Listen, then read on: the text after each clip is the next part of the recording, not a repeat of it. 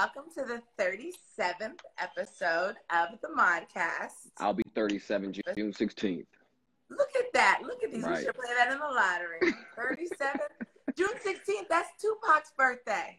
Yeah, Yes, yes, it is. That's my man. I love it. Well, Ryan, I'm so excited to have you on here. I'm going to give you your proper intro before we get into the interview.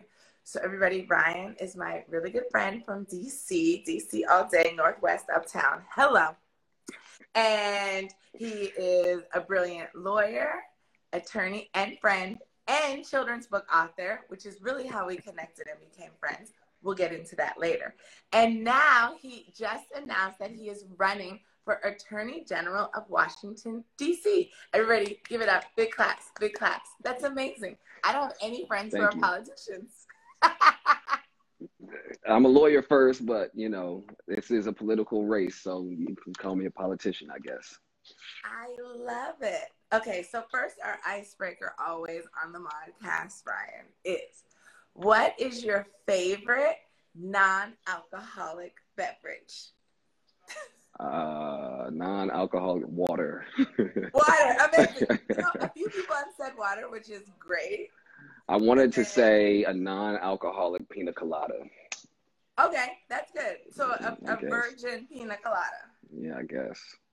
Well, because you know, since I don't drink, I always like to. The whole name of this is Modcast, Modcast colon the real happy hour because we talk about joy without the alcohol. Got it. Got it. Got it. Thank you. See those playing words? See how I play those words? Yes. So Ryan, can you tell us? You just announced you're running for Attorney General, like maybe a week or two ago. Can you tell us how it's been since you've announced and kind of the things that you've been working on and how it's been going and how it feels? uh, one, it's superseded my expectations. So announcing required, you know, a press release. You don't know if anyone's going to pick it up. So the Washington Post picked it up the same day. You know, there's a video that went out. We worked really hard on that. Uh, Josh Brown, the media comms person, uh, Riddell Spinks, uh, his brother Jay Spinks. We worked hard on it. Then the music that was used, we had to go through a licensing process and get uh, independent artists to use uh, to use their music. Mm-hmm. They helped support the push and post it, Oh. and you know, so that was amazing. Um, people have reached out with information about how to get better. Right? You need to be less nervous when you're speaking to us. You need to uh, get your points like you know hit them in a strategic manner so that people can walk away feeling a certain kind of way. Right? They can walk away knowing exactly what it is that you're going to do to improve people's lives. And that's the whole point of why I'm running. I Uh, love it. yeah. I mean, I remember when we had lunch during the summer, or that was not the summer. It was just no, that was like March. That was the first day I got back from Florida. Right. And it was just really hot that day in DC. And I remember you told me and I was so excited. And honestly, full disclosure, and, and it's so interesting because, you know, I'm super educated. I have an Ivy League degree. And you told me you're running for Attorney General. I was just excited because I love my friends doing cool things. And I know you're a good person. So I was like, yeah, you should win because you're good. But what does an Attorney General do? I had no idea. So can you explain to all of us what exactly does an attorney general do I think in 2020 we found out a little bit about what attorneys general do around the country. Washington D.C. being a unique jurisdiction in that it's federal, split federal, and it has its own state-based um, uh, purview. in Mhm. Washington D.C., the Attorney General does like criminal and misdemeanor issues. It doesn't do the uh, because it's partially federal. The AUSA will handle you know crimes, but D.C. Attorney General will uh, have oversight of all of the agencies in Washington D.C. That's your Department of Employment Services. That's your DCRA. That's your you know Department of Health. So there's lawyers all throughout the uh, DC government. The AG for DC has oversight over them. You have obviously you watched what uh, the AG's done currently. He's brought civil actions on behalf of the residents of the city against act you know bad actors uh, who cause problems. to people in, in, in residents in Washington, D.C. So I would do things like that. That's so cool. Because, you know, and I also think about attorneys. I don't know if you know, but I'm obsessed with like true crime shows. And I just watched that documentary called Crack on, um, on Netflix. And it was about the crack um, epidemic in DC. Mm-hmm. So I was like, I didn't see it. I've watched. Oh my gosh, you have to watch it. And then, but so things like that, I guess also that's more federal than even though right. it's in DC. So those right. are federal. That would be in the federal court. That would be uh, handled by the Department of uh, Department of Justice, and they have AUSAs. That's assistant U.S. attorneys that would prosecute those type of crimes. You know, the AG in DC might have a bit of influence. Maybe you say, "Hey, look, let's try this. Let's do these kind of things to help in this particular case." Maybe you know, mm-hmm. there's that that so jurisdictional line. But that's a part of that's a part of the DC statehood. DC wants statehood. DC gets statehood. DC gets control over that. We we do need like we need. I'm so advocating for DC statehood. We need it. So what's cool about Attorney General in the way that you would be, because I'm projecting that you win because I only speak in the affirmative. So when you're Thank the you. Attorney General, you're okay. really helping residents of DC. That's right. That's which right. Which is honestly even cooler because you're not like prosecuting um, you know, criminals or suspected criminals, you're really trying to advocate for the residents of DC. And one of the things that you and I were talking about the other day was just, you know, the housing crisis that mm-hmm. is about to that is happening right now. It's bubbling up. Mm-hmm. It's it's because everything's opening up. These um, eviction moratoriums are getting lifted. So what is your vision for that? Because obviously, when you get elected in 2022, this was this will still be ongoing. Mm-hmm. How does one handle that? What is what are your views on that, and how will you be advocating for DC residents? One that is like a great question and something that is on everybody's mind right now. And when you look at the economic circumstances that we're in, if you were to say, "Hey, look, more, you know, COVID restrictions are over, everyone's back to work, you got to start paying your rent. Not only do you have to pay the rent that you you got it for the next month, but everything else that you were backed up on uh, because you were out of work and you couldn't pay for it. Where does the rubber meet the road? How do we really reconcile the harm that has been mm-hmm. done to residents? And there's this one situ- situation, you know, I'll keep it very high level, but that could guide how things could be uh, handled going forward, where there's a squatter or a person who hasn't been paying their rent, mm-hmm. doesn't want to leave, you know, and a landowner that wants to come back into that property. And, you know, being a condominium, there's a third party. You're saying, hey, how do we get this, you know, this non-paying tenant to leave mm-hmm. who who isn't currently paying who is not currently paying rent so that the homeowner can step in um, and everyone should be able to get to a point where they walk away without any burden and go and, and have the opportunity to go forward and make better decisions going forward. And that requires three parties sitting down and coming to a resolution. That takes it out of the court's hands. You reduce the burden from the backlog, which would create which would be created if you did decide to eject somebody. You say, hey, look, if you leave now, you're not going to owe us anything. The building's saying the landowner is not going to own any, you know, back uh, condo fees. And then the condo association says that person's out, you're coming back in, you'll pay going forward, mm-hmm. and everyone walks away with a clean slate. And I think that would be one scenario in which it can be handled. It's not going to be like that for everybody, but that is a good that is a good foundation for what we should be trying to uh, achieve for many um, people in this situation right now. I mean, I totally agree because it's one thing, you know, starting over sucks, but having to start over with your credit messed up and then still having to back pay, you know, ten to fifty thousand dollars in back rent that you're never gonna see again is definitely an added burden. And you know, poverty is is a disease, and it's like it's so hard to get rid of it. And and I think that housing, like the housing crisis is just um, obviously creating more problems for poor people. right. So what you have is prior to March 2020, things were very problematic for people financially. Mhm. And then they were compounded. So you mean to tell me the problems that they were walking into in March 2020, they have to walk back into in June 2021? I don't know if that's going to work. And I think there needs to be a new vision, a new, and, and what I said the other day, and I said it on the spot, and it was basically we need to rewire our system so that Mhm. it works to empower people, right? So we have the system, we have the infrastructure. It's just guiding the flow of energy the wrong way. We're putting it to, uh, we're sticking it to people too harshly. You're not giving people a chance to get beyond certain mistakes, certain bad business decisions, and Mhm. the government stepped in and helping certain folks. We need to do that for more folks. So bad decisions get made, you know, and it doesn't matter if you have a law degree, a business degree, no degree, people make bad decisions and they need help.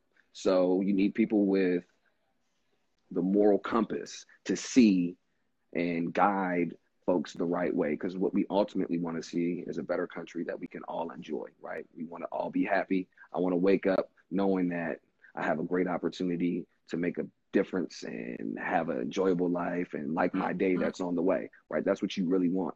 And so I think the law can do that. That's that's why I'm running. And I think we haven't done that enough with the people who have been in power.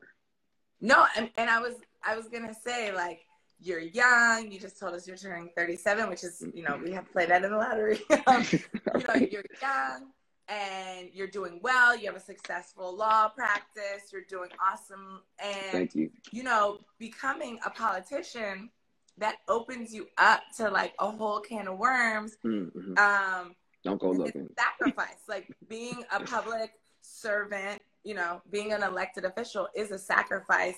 Um, and so, what is inspiring you to make that sacrifice? Because you could just go on and be, you know, essentially selfish and Right. just make great money, live your best life, and Right. not worry about DC. So, what's inspiring you to do this? Uh, so the impetus came from 2020. We all witnessed a horrible crime committed, and and others came to the fore. And during the pandemic, there was no greater expression of "give me life or give me death." Uh, excuse me, "give me freedom or give me death." Right. So Mhm. we've seen that sign. I want to be free. I'm a man, and we watch people in the midst of an airborne killer that was silent. You had to put masks on. You had to stay six feet apart and we watched people march in droves down streets all across the country, basically saying, Give us our freedom. Give us the opportunity to live a, a healthy, productive life and a happy life. And being out there, putting my mask on, watching it all happen and seeing the thousands and hundreds of thousands and millions of people across the world, you know, thousands in respective cities, millions across the world standing up for themselves.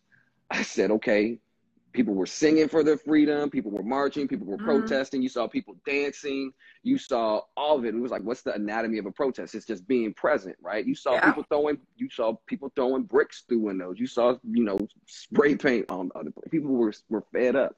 Take these statues down, and I thought, okay, well, I have a specific skill set. I'm an attorney. I have a certain value, uh, core value, and I know that I will do my best and I'll run. And that's the next step that I decided to make. And this was about October. I sat down with a core group of people, smart folks.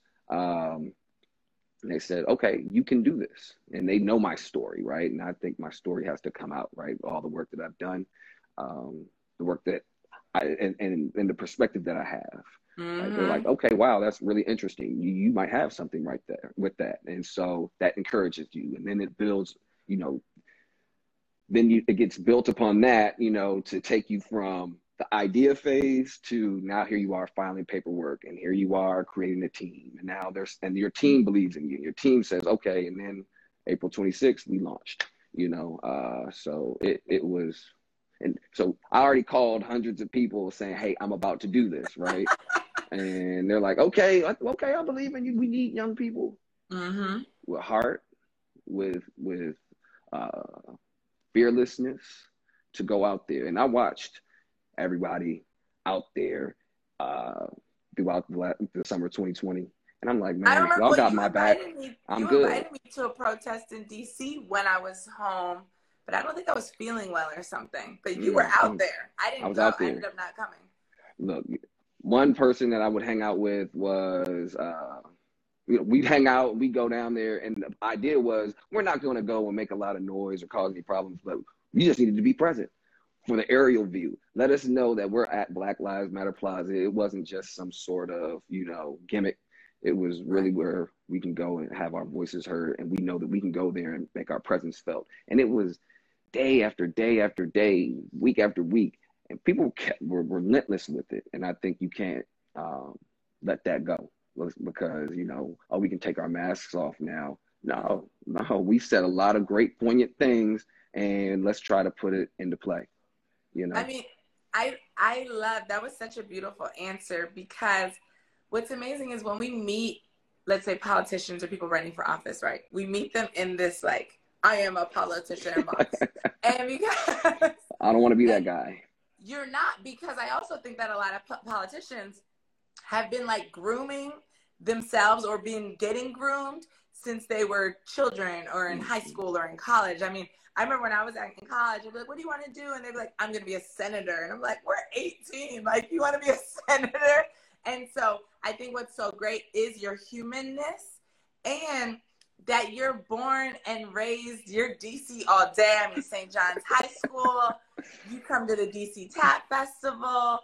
I run into you at Busboys and Poets. You play basketball out, you know, like you're you're Goodman really... League, you know, the Kenner League, you know, uh, men's leagues everywhere.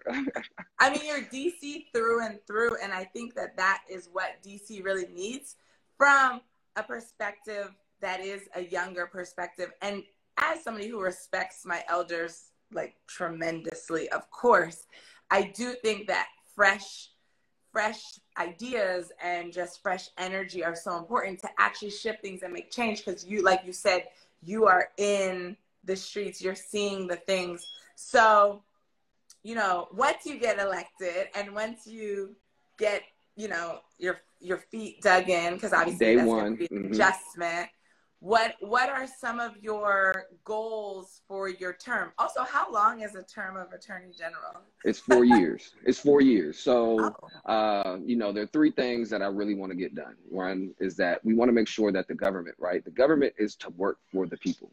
Mm-hmm. and if it's not we need to ensure that it is. Then that's a part of the role of attorney general. Are the laws working for the people?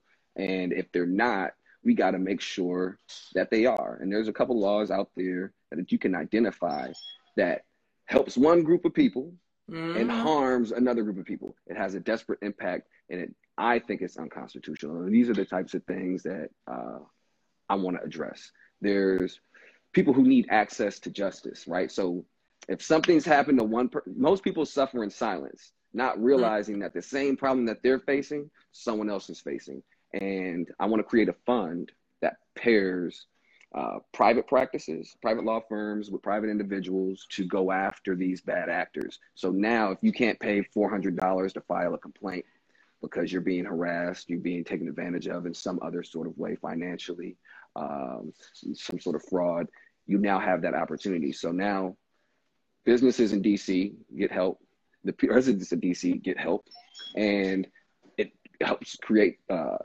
you know, disincentivize those bad actors, knowing that they're going to have protection from the attorney general's office because we're going to ensure that those firms are getting behind these private citizens and making sure that they can't conduct themselves that way any longer.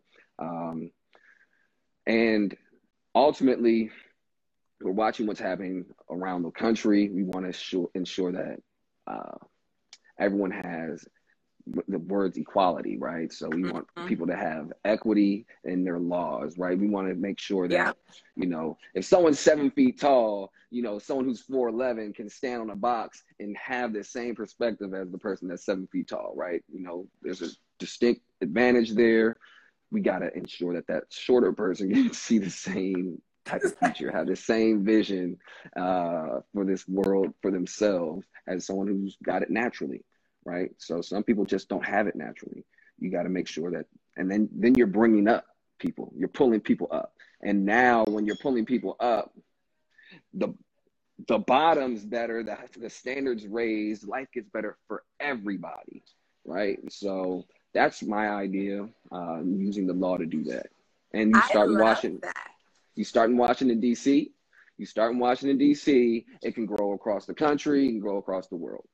No, I mean I love that. I think it's so important to remember.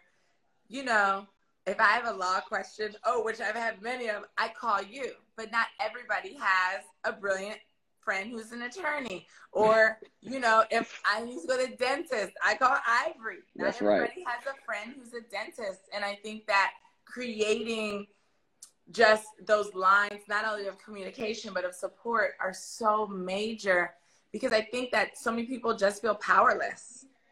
And I think we shouldn't feel that way. And mm-hmm. because I've been given, or, you know, I went out there and I tried and I've learned some things going through law school, going through the profession to this point. I have information, I have skills that can benefit more than just my private clients and I want, and that's a part of it, right? My private clients have experienced it. Um, a young, a young man that I know made a bad decision, right? Mm-hmm. And he uh, needed help, and mm-hmm. he called me. And this was something that was outside of what I usually do, but because of my love for this person, I said, "Man, I got you." You know, I tried to bring in another attorney. They kind of walked us part of the way. I took it the rest of the way. He was facing ten years. He's facing ten years.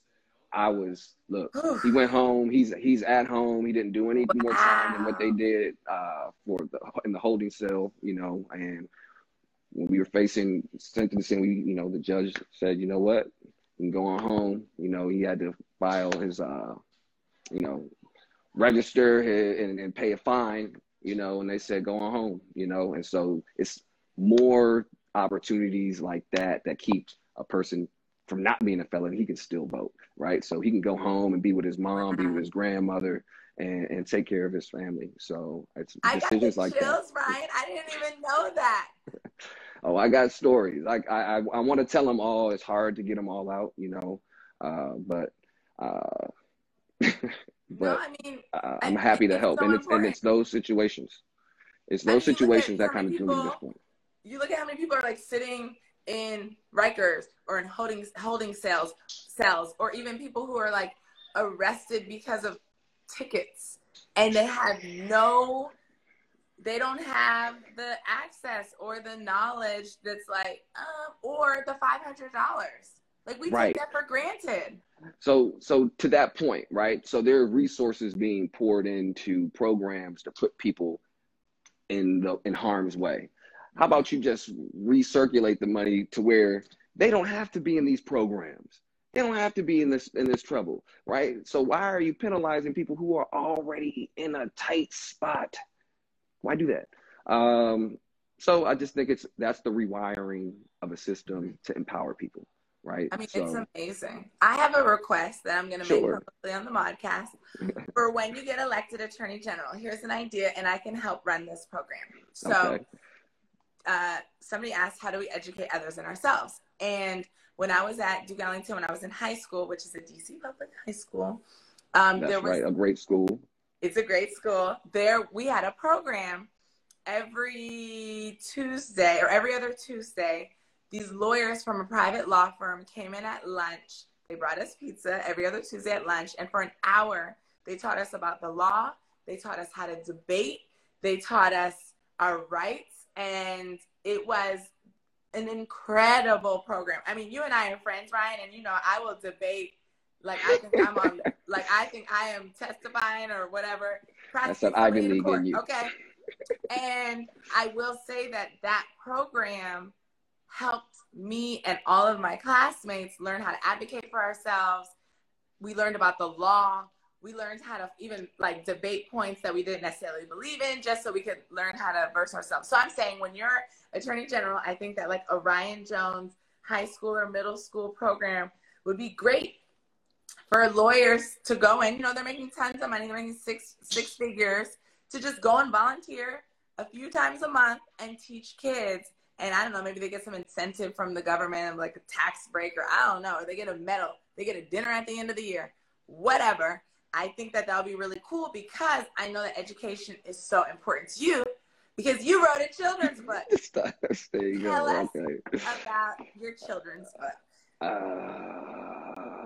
all right. Uh, so Dream Forever, I wrote while I was in a meeting working, and these two people were on the phone talking about how great they were. And I just couldn't believe I have gotten to this point in my career, and I'm sitting in a meeting listening to people talk about themselves, and my mind was wandering. And I said, "What? What? How do you get to this point in life? What else is out there Mm. for me uh, to get to. And then I called on some research I had been doing. I had been studying, you know, ancient cultures. You know, there's these pyramids that were made, and you know, how did how they how they get made, right? So, a part of that was what led to me writing the book, which was you put it in your mind, it can come to reality, and that's what Dream Forever is about. So I just simple poetry, sitting there and wrote it out. I partnered with a friend who's an artist. She put the art together. We sat there ourselves, putting the pages and the words together in Adobe, sent it off to Ingram Spark, that's a self publishing company, and we put it out there. You can go, it's out there. You can go order it if you want it. And, It's great. so, I bought a copy. thank and you. I think it's beautiful. I love the illustrations too. I think it's really beautiful. And I was when we when you told me about it, one, I was surprised because you're a lawyer.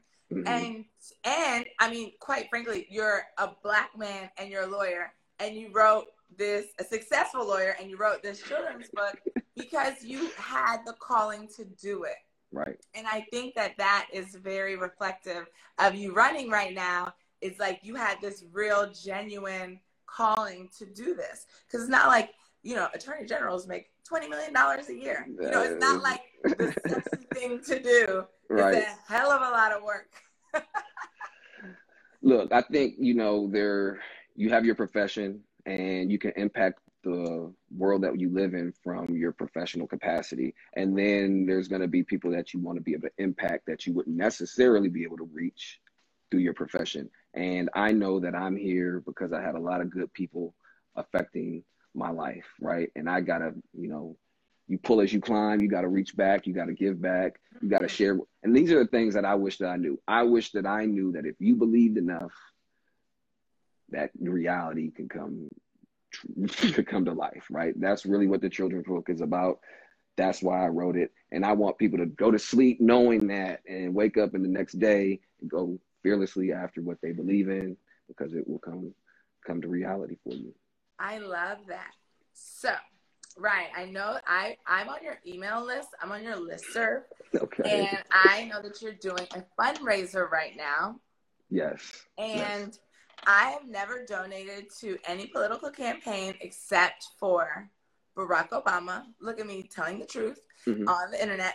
And I, I'm going to donate to your um, fundraiser. But can you tell us, for somebody who might be like a little skeptical, like, I don't want to give, you know, Mhm. any um, a fund, you know, fundraiser for politics my money, Mhm. what does money go towards because i think sometimes people think because because of the last um, person that ran this country who did utilize funds for their Mhm. own personal gains i think it's important that we clarify um, why are you fundraising like when you're running for something what does that money go towards and every little bit counts right That's right.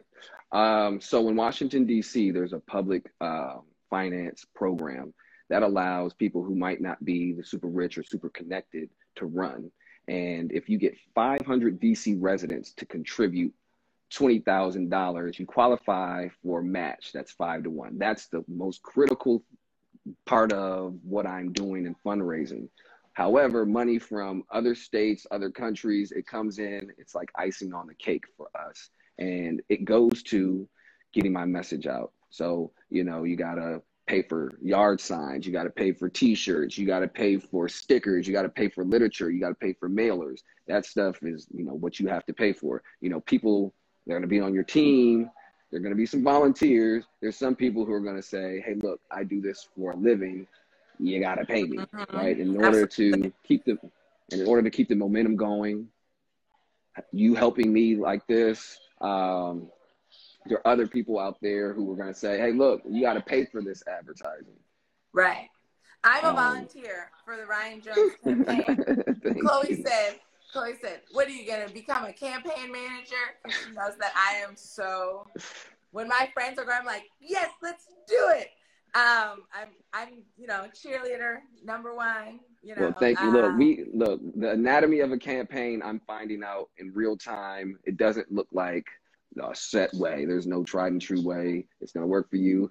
Having you help me grows the mission of the campaign to get equal access to justice for all DC residents, which is something that can spread, you know, everywhere. And I think we need that. And we're watching the world go through pain right now. Um, halfway across the world, we feel that. And Absolutely. those are the types of things you keep in your consciousness when you're making decisions. Um, like, how am I going to empower the people that are hurt the most? Right. Uh, so I appreciate you because you're now allowing me to tap into the tap world. I know there's people in Brazil watching this right now. I know there's people in LA watching this right now, DC watching right now. So I'm but, happy about this. No, but I mean, I think it's so important too because, like you said, if it starts in DC, it mm can spread across the world, you know, of course, across the nation and across the world. And, you know, we talk about so much about justice reform right now. It's like a buzzword, mm-hmm, like justice reform, mm-hmm. justice reform. And I agree, we have to reform. It's a mess but what are the laws? Look, we've we've seen uh like Michelle Alexander has like been a champion of that for a long time. She's a uh, professor at law school at a law school. She wrote a book, you know, The New Jim Crow. She's mm-hmm. a person who's been talking about what's been going on for a long time, and I think 2020 she finally gets seen, and she's finally getting the opportunity to feel vindicated. And now we're talking about criminal justice reform we're saying, hey, are we penalizing people appropriately? Are we giving people the opportunity to not have to go through this uh, system that is designed to harm them, right? You're not going to get out on the other side. You know, I sat in, and I'm, I'm going to keep it real, right? I sat in uh, judges' chambers and we were having to discuss sentencing for a person. And I didn't think the person should be sentenced because he had the law that was working on his side. And he said, you know, the judge or the law clerk, somebody may have said, hey, look, this is an elected position. We got to put bad people in jail. That's what our, that's what our, the landscape says. You know, we got to, mm-hmm. and, I, and that was, he said, look, in your sterilized environment of law school, you might be right. It's like, well, damn. You know, that was like you're, you're walking into uh, the reality of what happens in courtrooms. Um, and that person probably deserved another opportunity to not make a mistake. Right. Um, and that could have been that. People get a lot of opportunities that don't look like us. Right. Well, you know, look, I want to.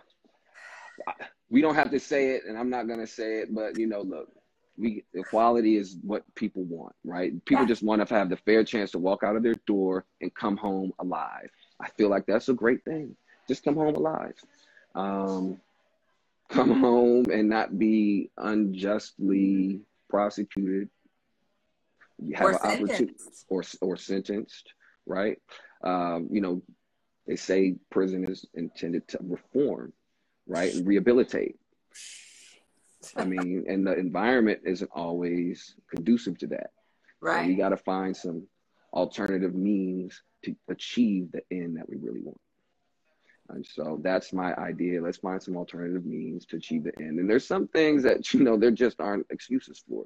And I think the criminal justice system does have some things right.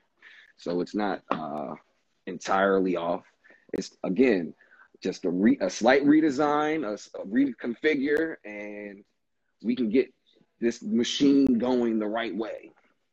Yeah, I mean, I feel like so many things that we've been doing for X amount of years need a new, like, everything the law, mm-hmm. religion, church. I mean, everything could use a new right energy because I think a lot of laws software update when the world was so different and and you know the Bible was written X amount of years thousands of years ago and it's like I think that people sometimes are afraid of the necessary change to make improvements, even sometimes when it will improve their own lives. Change can be scary for people. I think that's one thing that uh, I, I believe we're ready for. I believe you're ready for a voice like this, and that's why I'm taking a chance. Uh, a great friend of mine, a great mentor of mine, uh, Paxton Baker. You know, I went down and sat with this guy. You can look him up. He's a phenomenal person. He, I said, hey man, tell me how can I get to where you are? By the way, I'm at a cookout. Uh, I said, how do I get to where you are? And he said, uh, look, man, believe in yourself. And he said, look, I, bet on you, bet on yourself. And so since that conversation in 2014, I've been betting on myself. I love yeah. that. Mm-hmm. So if you could have, because you just told us about Paxton when you're mentors, mm-hmm. if you could have lunch or dinner with somebody dead or alive. Oh yeah, yeah, yeah. And what would you talk? Why them? And what would you talk about? Ah, dead or alive. You know, you gave me a prep for this, right? You know, um, I did, and I I'm never go, prep people. Okay. Look, uh, June 16th. That's my birthday. I'm gonna go with Tupac. You know, I, yeah, that's okay. my. We share birthday. I'll talk with him. Okay, so let's say Pac was your was like your campaign manager. Let's have fun. Oh man. Let's say Pac was your campaign manager. What what kind of conversations would y'all be having? Like what do you think Pop? what is one thing you think Pop would want to change about DC laws? Well, knowing how my campaign folks are now and replacing them with Tupac Shakur and knowing what I know of him as a rapper, uh, as an actor, and his personality that shined through during his interviews, uh, we'd probably fight, you know, because I get pushback, right? It's like, hey, look, we need to be writing things a certain way. We need to be saying, here's my voice. And it's like, nah, we're gonna write it like this. Nah, we got to be thinking about these type of folks, and we really need to be going harder. You know, uh, I I I'd be, you know, I'd probably acquiesce. Okay, you got it, man. I'm gonna follow you. you know, follow your lead. You know, so uh, I, it would be entertaining for sure. for sure. Let me tell you, if Pac was your if Pac was your campaign manager, I would be stalking your office.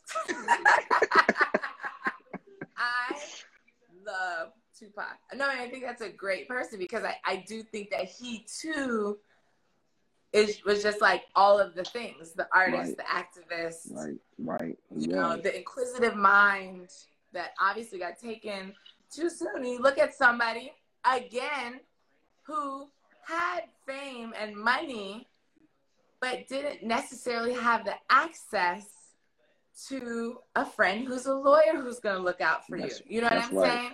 Somebody just mentioned Martin Luther King in the comments. It's like sitting right uh-huh. there why wouldn't I want to talk to him? I look, that's a great person to talk to. I want to talk to Kobe Bryant. I want to talk to Rick James. Somebody I want said to talk James to Baldwin. yeah, James Baldwin. He was brilliant, right? And he was talking to people like like right at people's necks. He was saying what needed to be said at a time when it was uncomfortable, really uncomfortable to be saying what he was saying.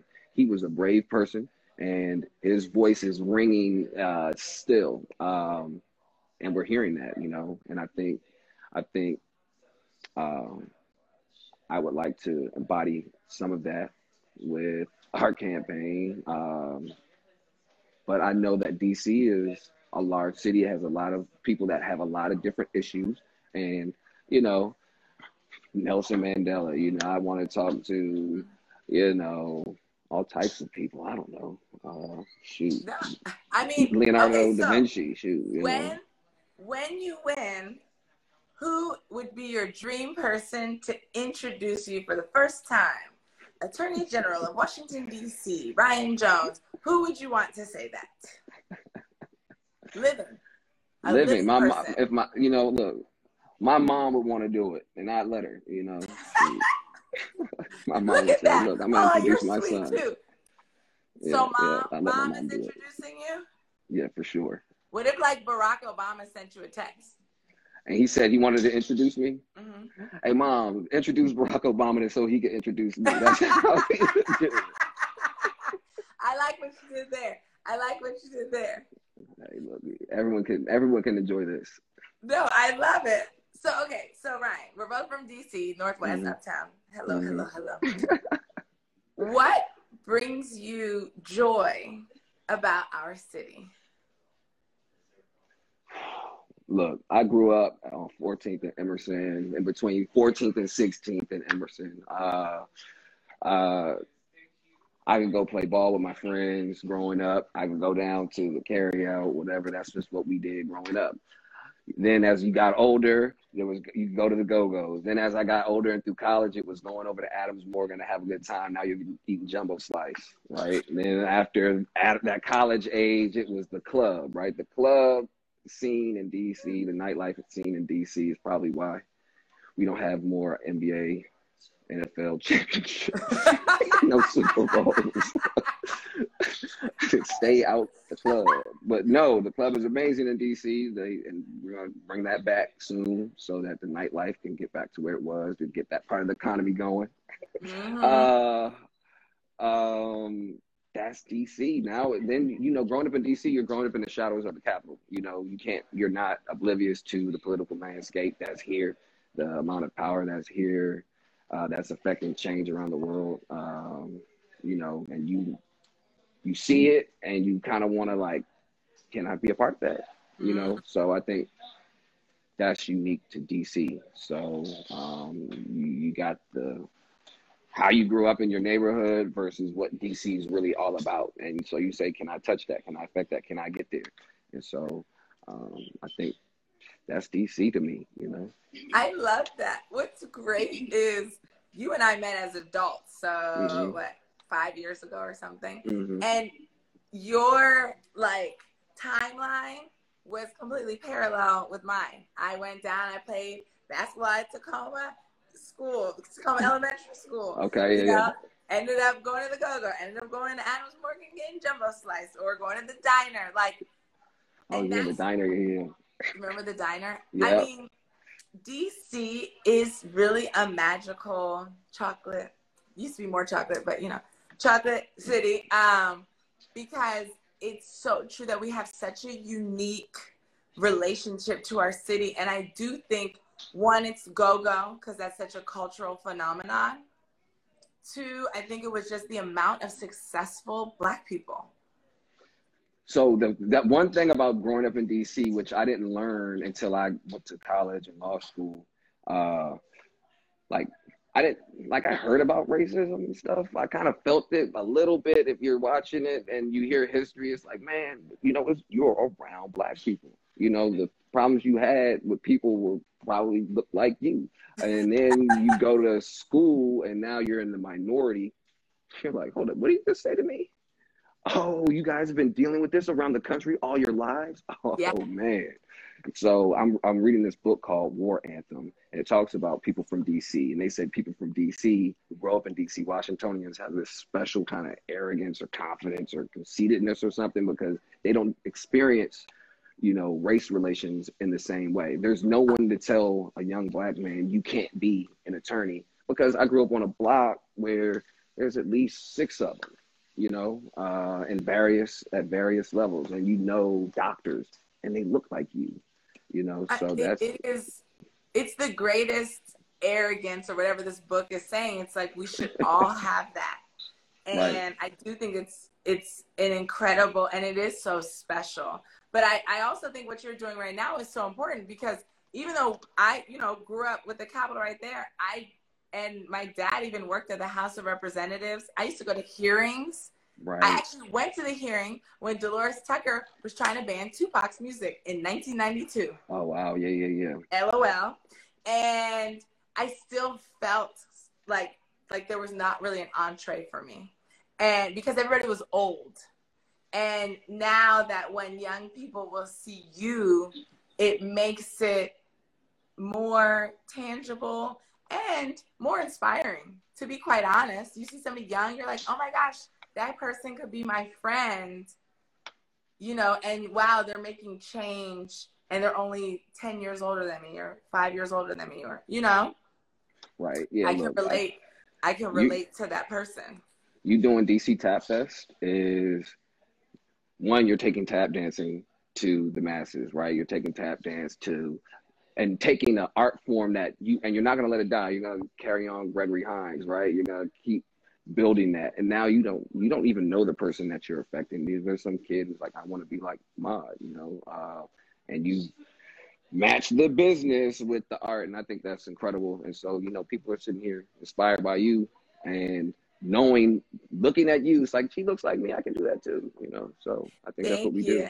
do. but you know what's amazing is to have support from people like you, who, you know, you're not a dancer. No. You don't have kids that dance. You know, you don't really have like any connection except for like, okay, this is my friend this is what she loves to do. This is what she's passionate about. So let me support it. And then you're like, oh, it's actually awesome. but that's right, right, right. That support is so important. Somebody's sending lots of love from Brazil. Oi. Oi. no, I and I think being in DC too is such an important place for you to be because you have all of the embassies, like the world. I think that whenever you do something in DC, the world looks at you. Oh, I forgot about the museums. You can walk in and out of the museums, in and out of the zoos, and you don't for have free. to pay a dime. Yeah, that was for free. You took that for granted in DC. So sure did. Yep. Yep. I mean, it's amazing. Okay, Ryan. so we're getting to the end of the interview. First of all, That's this right. was fun. Yeah. Thank Second you. of all, we have to do this again. Okay. Um, everybody, this is my friend Ryan. If you're just joining, this is my friend Ryan. He is running for Attorney General of Washington, D.C., our hometown where he still resides. And the elections are June 22nd. I just made it up. June 2022. Why did I say June 22nd? Sorry, June, June, 2022. Right. It's June 2022. Months, 12 it makes me want to go get my DC residence back just so I can vote. Maybe I can do that. You never know. That'd be amazing. um, and you know, today was just all about I get to know Ryan, I get to know and love Ryan, and I wanted the world to see him. And so make sure, friends, if you're listening, if you have friends in DC, make sure you tell them about Ryan.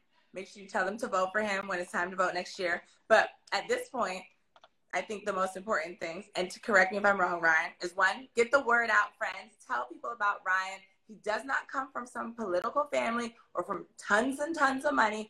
People can just buy this election from him, for him rather. You, we really need the community to come together and to support a brother, young man, fully capable, fully educated, fully passionate. And if you have 5, 10, 25, 55, or a million dollars, you could donate it to his campaign. It's capped at 200 capped at it's capped at 200 you can't give more than that. That's the public finance uh um, it's capped at $200 mm-hmm. um and so yeah. 200 tell your family tell your friends tell your cousin tell your baby mama tell your baby daddy tell you everybody. Right right. You tell just need participation. That's right. Exactly. Get the, so, right. get the word out. Mm-hmm. What are you most excited about for this year this year long journey of of campaigning and and just getting the word out there. What what is exciting you? What is keeping you motivated? What is keeping the fire going? Uh, you know, you wake up each day with the chance to improve upon what you did the day before. So I'm excited about that prospect. There's going to be a lot of people that I shake hands with. There are going to be people. There are people who've reached out already and are going to continue to reach out that give me gems. Right. So seeing that has been so far has been really special because you don't know you don't just know that you're doing the right things and saying the right things. And now you have people you know putting their necks out there and they're giving you their hard-earned money. Your money equals your time right? And you're giving it to me. And so i'm incredibly grateful to that. And i want to honor that each day. So that's what i wake up with the responsibility and i'm happy to have it you know i love that. I love that. Happy to have responsibility. Mm-hmm. responsibility is a beautiful thing. It comes with you know having it means you've done something uh, and and so someone's entrusting you with it. So i'm gonna you know honor that responsibility. I love it. Somebody wanted to know what year did you graduate from law school? Oh 2011 i think yeah. 2011 oh 10 years ago. Is it i graduated it i graduated two and a half years from law school so i'm really a class of 2012 so i graduated oh, like in december settle uh, real quick brian yeah I mean, You look, graduated early. Graduated early. hey, look, I I was just trying to get the job done. I, I, I, I love it. Somebody said, one of my students says, responsibility sucks sometimes.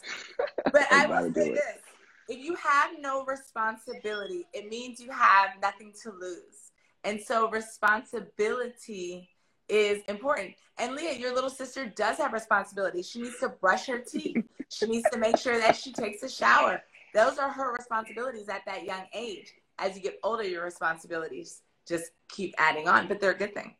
So, Ryan, I always end the podcast with five fire questions. That means you have to be quick. Okay, I'll do my best. I know. We're going to work on this. Okay. Okay, So, food that brings you the most joy.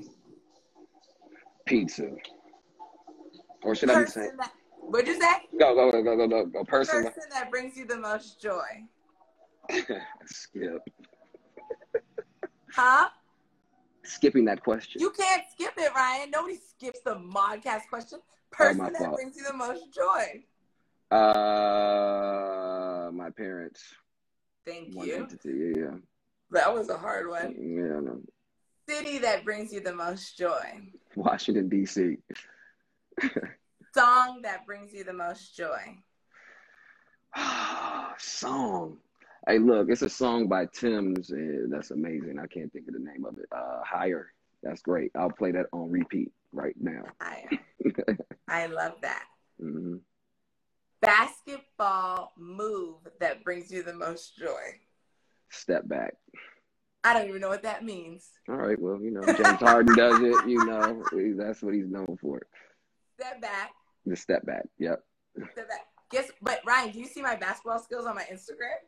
I saw and I uh scrolled past it. Oh, you're a hater. I'm teasing. I'm sure I liked it. I'm sure I liked it. I'm You sure. Gonna be an attorney general hating on my basketball skills? I believe in you. Gu- Guess what? When you when you when we do a basketball tournament, I'm playing in the game. Okay, Okay. I am playing in the game. I'll get to be invited this time. You said what? I'll get to be invited this time.